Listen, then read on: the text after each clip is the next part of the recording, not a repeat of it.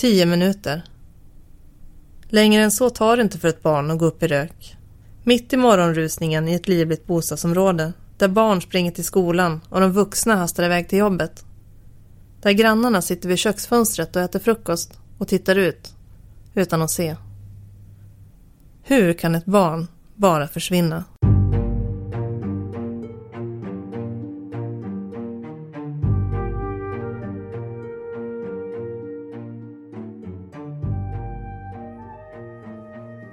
Ja, det skrivs och snackas så mycket vet du, som... Och, och det kommer, kommer att fortsätta så här. Det, det, det är vi fullt in, införstådd med. Va? Det, det här var ju alltså ett medvetet bedrägeri från åklagaren och polismännens sida.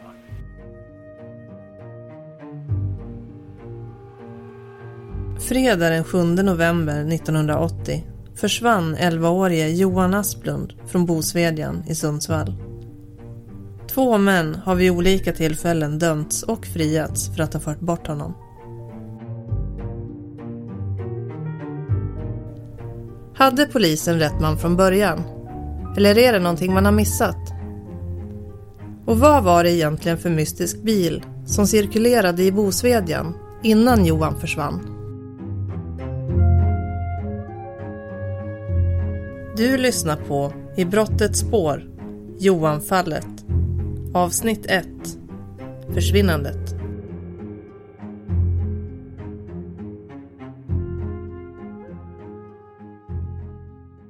Bosvedjan är ett bostadsområde som ligger strax norr om Sundsvall, nära sjukhuset. Där finns både villor och flerfamiljshus. Och den här tiden, 1980, finns även ett litet centrum med livsmedelsbutik och post och frisör.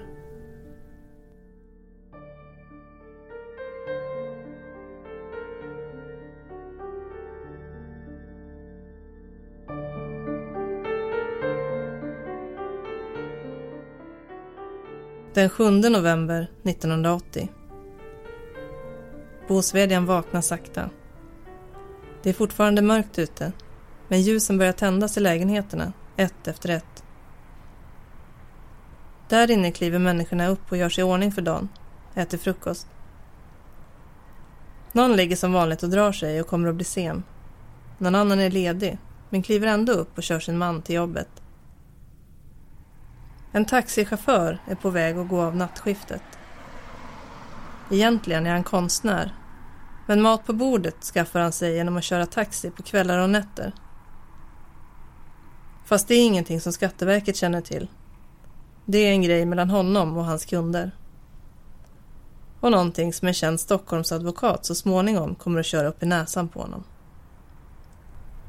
Men där är vi inte än. Vi är kvar på morgonen den 7 november 1980 och klockan är ungefär kvart i åtta. Taxichauffören har precis lämnat av några passagerare i Bosvedjan och gör sig beredd att åka hemåt. Men när han ska svänga ut från gården blir han blockerad av en vit Amazon som står felparkerad med motorn i full gång.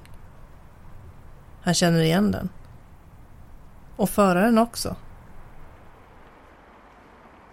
Samtidigt lämnar Anna-Klara Asplund sin lägenhet och åker till jobbet tillsammans med sin arbetskamrat som stannat över natten. Hon har gett sonen frukost på sängen och lagt fram kläderna han ska på sig i skolan. Det är ingen gympa idag, så det får bli skjorta bestämmer hon. Och så hade jag lagt fram kläder på sängen som han skulle ha på sig. För jag tänkte att han skulle ha de kläderna när han åkte upp till dig sen då, samma kläder. Eh, och de hade ju köpt alldeles nya, en skjorta och en ljusblå tröja. Eh, och eh, ja, med det lämnade jag ju honom där då på morgonen.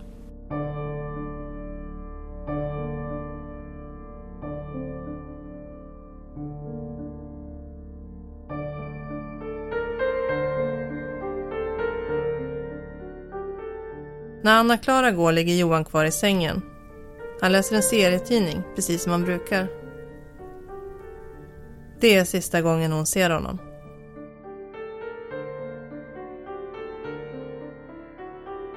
Mardrömmen har just börjat. Men det har Anna-Klara ingen aning om.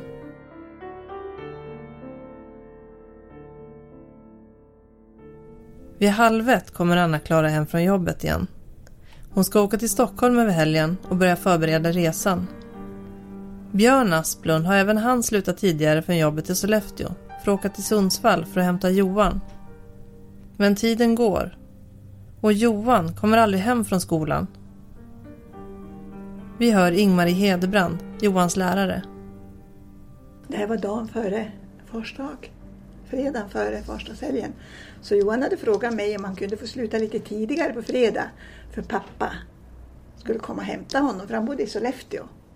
Ja men sa jag Johan det får du inte fråga mig för du har ju slöjd. Du måste ju fråga slöjdmagistern. För det låg på sista passet på fredag. Jaha. Och inget mer med det. Sen gick ju skoldagen och inte var vi nu. Han var ju hemma och var sjuk. För det var man ju då. Om man var borta från skolan då var man ju sjuk. Det var inte vanligt att någon om vi säger skolkar eller som inte, utan det fanns ju, det var då man sjuk. Det var liksom inget konstigt, trodde vi. Trodde vi. Johan har inte varit i skolan på hela dagen. Men det vet inte Anna-Klara än.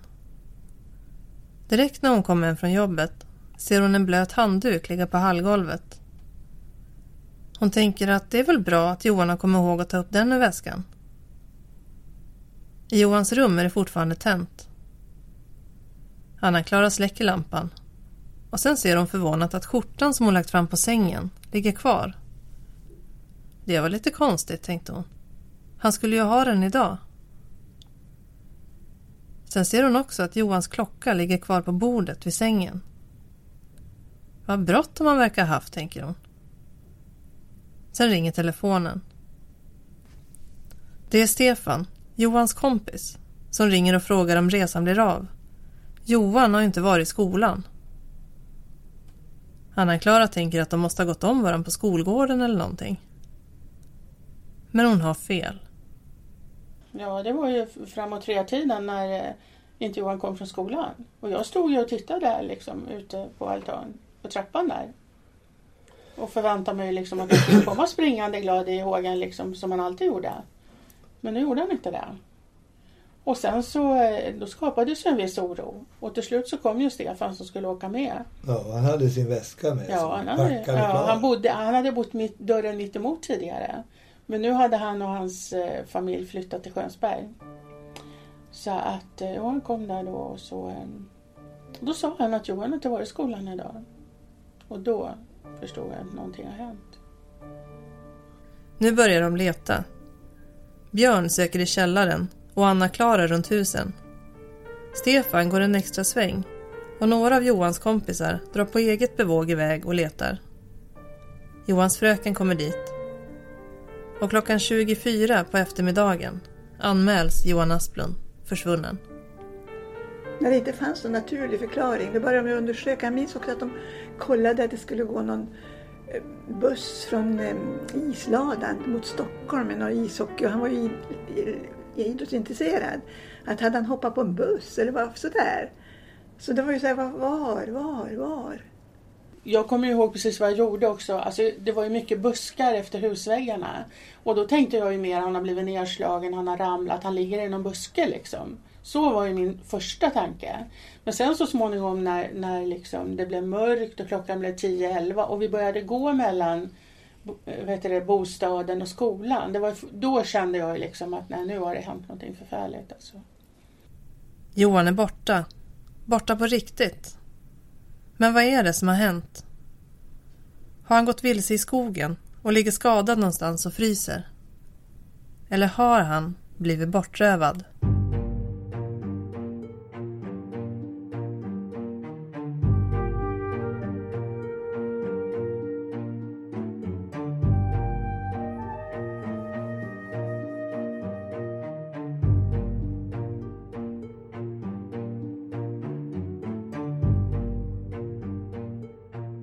Polisen tar redan från början anmälan på största allvar. Och det gör Bosvedjanborna också.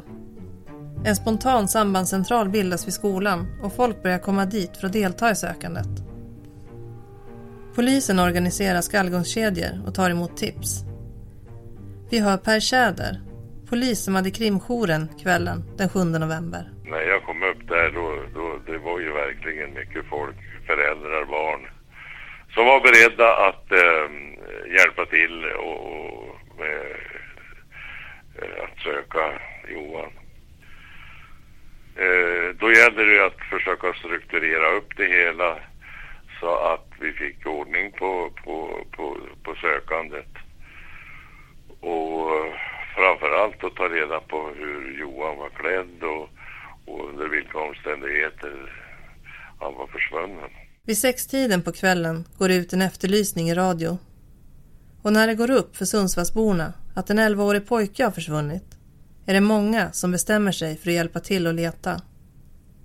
Första kvällen är flera hundra personer ute och söker efter Johan. De här föräldrarna till, till, till barnen då, som var beredda att ställa upp och söka, de var ju helt otroliga. De eh, ställde upp mangrant och, och, och tilldelades då, ja, jag kan väl säga så här att jag fick hjälp av kollegor, bland annat lediga kollegor som, som eh, hjälpte till att strukturera upp det här sökandet. Och vi fick ju göra, ta, ta kartor och, och, och rita in områden där folk sökte och, och, de fick då rapportera om de hade gjort några fynd och eh, undersökandet. och eh, varje område prickades av då. Och det här fortsatte ju hela natten ända till små, ja ända till morgon. Alla är där. Johans kompisar, deras föräldrar, andra boende i området och så polisen förstås. Tre orienteringsklubbar delar upp områden mellan sig och flera unga gör egna sök bland kojor i skogsområdet kring Bosvedjan. Så här säger Marcus Bernard, en av Johans bästisar. Ja, där på kvällen, jag, jag, vet inte exakt vad jag gjorde. Alltså, jag var ute och gick i skogen i alla fall, vet jag sen. Eh, eh, för det organiserades ju där av golfklubbar och allt vad det var. Folk som kunde alla skogar, skogarna runt Bosvedjan där. Så det, det, det finkammades ju liksom hela, hela, hela området. Så jag, jag, kommer inte ihåg vad jag gjorde exakt på den kvällen. Men jag var ute och letade i alla fall. Det, det som alla andra var. Det var ju hela Bosvedjan var ju liksom ute, ute och sökte. Men nej, alla är inte ute och söker. För samtidigt som halva Bosvedjan gått man ur huset sitter en man hemma i sin bostad ett par kilometer därifrån. Vi kan kalla honom Ingvar. Ingvar har precis tackat nej till att äta middag tillsammans med sin syster och en kusin. Han känner Johan ganska väl. Och för en stund sedan... Hej, Ulf Kristersson här. På många sätt är det en mörk tid vi lever i. Men nu tar vi ett stort steg för att göra Sverige till en tryggare och säkrare plats. Sverige är nu medlem i Nato. En för alla, alla för en. Har du också valt att bli egen? Då är det viktigt att skaffa en bra företagsförsäkring. Hos oss är alla småföretag stora och inga frågor för små. Swedeas företagsförsäkring är anpassad för mindre företag och täcker även sånt som din hemförsäkring inte täcker. Gå in på swedea.se företag och jämför själv.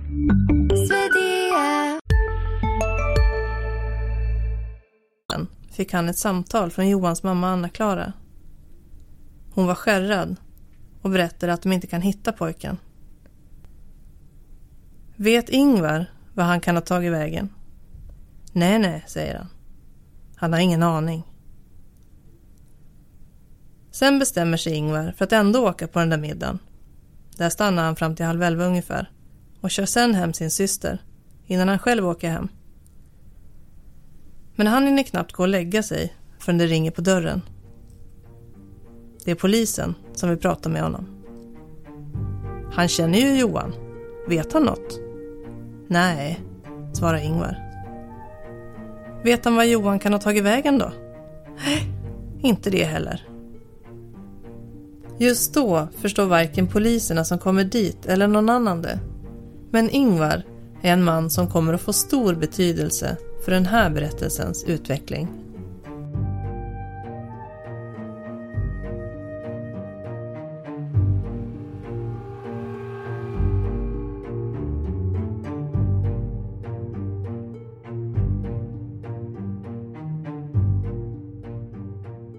Sökandet efter Johan fortsätter hela kvällen och hela natten.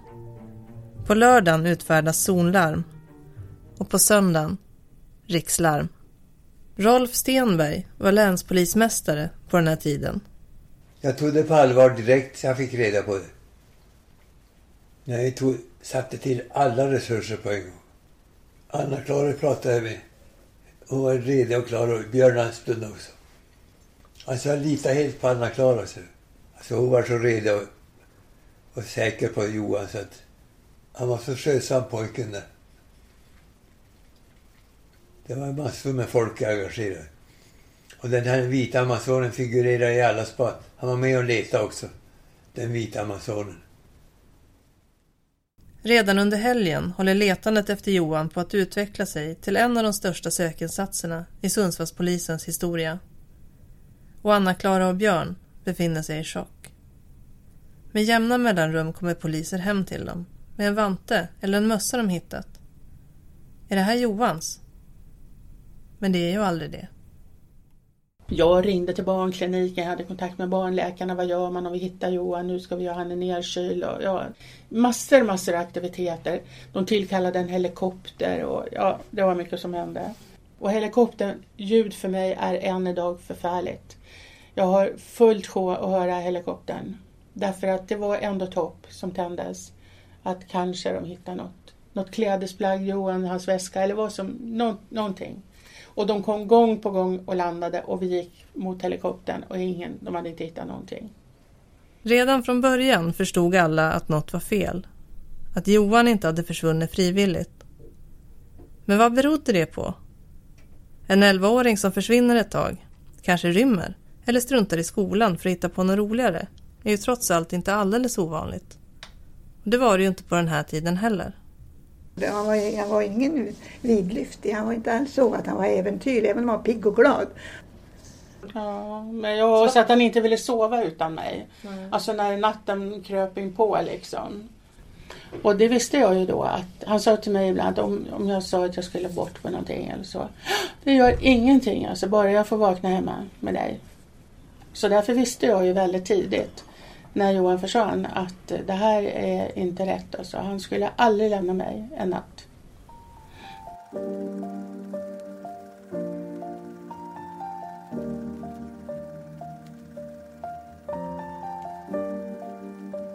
När Johan Olof Mattias Asplund föds den 3 augusti 1969 är det i Stockholm han först i dagens ljus. Anna-Klara och Björn, hans föräldrar, är båda unga. Anna-Klara är 22 och Björn ska fylla 23. Alltså det är ju så här när man är, alltså vi är ju två barn som fick ett barn helt enkelt och där jag var det absolut största barnet. Jag kom ju direkt från gymnasiet, jag hade ju ingen erfarenhet alls av livet, det hade ju du, men inte jag. De gifter sig, men skiljer sig igen efter bara ett par år. Björn träffar en ny kvinna och flyttar tillbaka till Norrland med henne de bosätter sig utanför Sollefteå och han får strax två döttrar. Johan kommer upp och hälsar på när det passar. Jag flyttade upp till Sollefteå 73. Två år innan ni flyttade upp. Jag flyttade upp i, också i mm. augusti-september. Mm. Och då hade jag träffat en ny kvinna. Och eh, det var ju lite kärvt alltså, så var det. Mellan Anna-Klara och du vill inte gärna släppa ifrån dig Johan. Och... Ja, han ville ju själv inte. Det var ju det ja, också. Ja, mm. ja, det är säkert så. Så i, under första året så var väl inte Johan hos mig särskilt frekvent. Nej, alltså min mamma åkte upp med Johan till dig, buss upp till dig någon gång, kommer jag ihåg. Och själv så, ja, vi åkte upp och hämtade Johan vid ett tillfälle när ja, han bara grät och grät och grät. Det är ju så när man lever ensam med jag menar, vi var ju så otroligt tajta Johan och jag. Så det är klart, när han, han var ju liten, det är svårt att... Men det här var ju också ett skäl till att jag flyttade hit till Sundsvall. Det var ju för att han skulle komma närmare dig och min tanke var ju naturligtvis att ni skulle få en bättre relation. För det var ju väldigt långt på den tiden mellan Sollefteå och Stockholm. Mm. Även Anna-Klara träffar en ny kärlek. Han kommer precis som Björn, också från Norrland. Han är uppvuxen i Sundsvall. 1975 flyttar de tillsammans upp till hans hemtrakter och får snart lägenhet i Bosvedjan via landstinget. Både Anna-Klara och hennes sambo är sjuksköterskor och båda får jobb på Sundsvalls sjukhus. Johans umgänge med Björn tar ny fart. Han var ganska frekvent i Sollefteå. Och han hade någon dröm. Han var ute med mig och åkte traktor. Och han hade en dröm att kanske få bli bonde någon gång. Och jag tyckte att Anna-Klara var en riktig jävla hönsmamma. Som liksom alltid skulle ha koll och mm. sådär. Uh, jag bodde kanske fem minuters cykelväg ifrån eh, närmaste kiosk. Och när Johan var hemma hos mig så fick han gärna ta cykel och cykla och handla lite godis och sådär. Och han fick gå ner till älven med ett kastspö och fiska. Så där. Johan lär känna sina två yngre systrar. De ser upp till honom och han gillar uppmärksamheten. Och hemma på gården i Bosvedjan får han snabbt många nya kompisar. Men alltså han var öppen, frimodig, socialt begåvad och jävligt glad och positiv som person. Och alltså de var ute och lekte jämt, sparkade fotboll och cyklade och jag bodde, eller vi bodde ju då i en marklägenhet så att jag hade ju väldigt koll liksom från altan på liksom vad de höll på med och alltså precis som pojkar är va. Det finns alltid någonting att göra. Är det inte en boll så är det någonting annat. Och de var ju några killar då som höll ihop. Ofta träffas barnen hemma hos Johan och Anna-Klara i Bosvedjan. Av någon anledning verkar de trivas där. Nej, men de var alltid välkomna in och de gjorde kokosbollar och de gjorde allt möjligt där. Spela teater och eh, på den tiden var det ju så att man hade små eh, band som man spelade in på. Och det gjorde de. Kassettband? Kassettband, ja. Mm.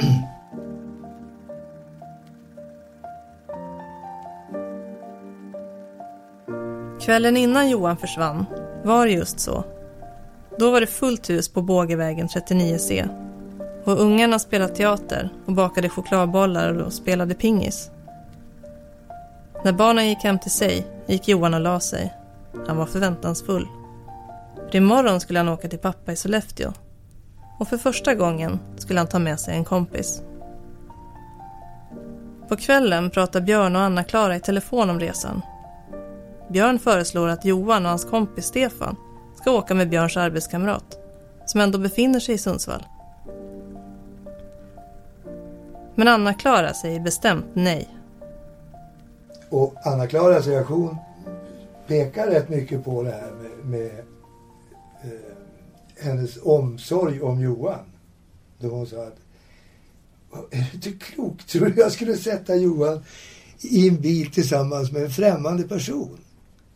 Så. Ja, som man inte vet hur han kör liksom. Ja. ja. Mm. På morgonen efter vaknar Anna-Klara och hennes manliga bekant, arbetskamraten, vid sextiden. En stund senare väcker Anna-Klara Johan och ger honom frukost på sängen.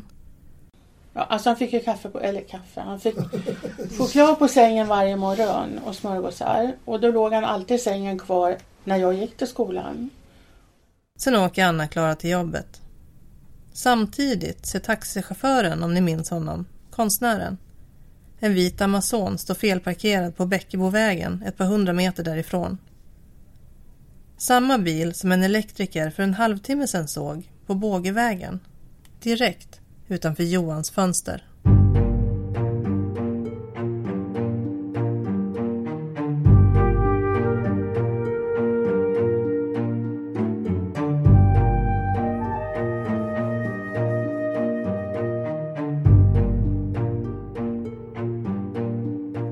Sen, en ögonblicksbild.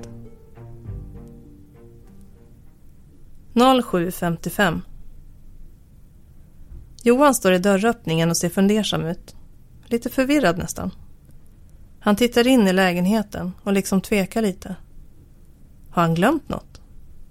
Eller väntar han på någon som finns kvar där inne? En grannpojke kommer nedsusande från andra våningen. Han har som vanligt bråttom till bussen. Han hejar snabbt på Johan som förstrött hejar tillbaka.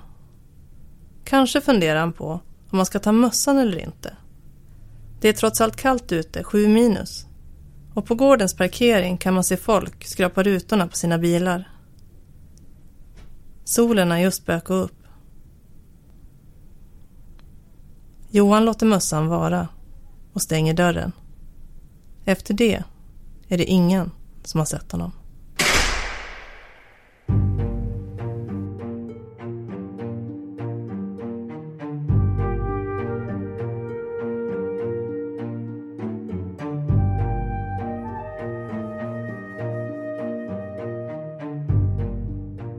I nästa avsnitt. Johan är borta och han är inte ensam. En ung tjej från Söråker har också försvunnit. Hänger försvinnandena ihop? Eller har Johan gått vilse i skogen? Och varför sitter mammas manliga bekanta i förhör hela tiden? Om det var efter jul då, när det hade gått så långt och det blev en ny termin och vi måste ta bort bänken i alla fall då. För då var det, nu var det ju allvarligt så. Men att det, då var det liksom att nu, det, var, det är ett mystiskt, det är mysterium det här va. För jag tänkte ganska snart, vad har den där jäveln ställt till? Ja, ja, alla snackade om det. Det var liksom hela Sundsvall snackade om det. var en pojken och det var en jättestor grej. Om ni som lyssnar är nyfikna på mer, gå in på Mittmedias nyhetssajter. Där finns extra material. I brottets spår produceras av Kristina Forsström, Micke Tjärnström och mig, Anna Wikner.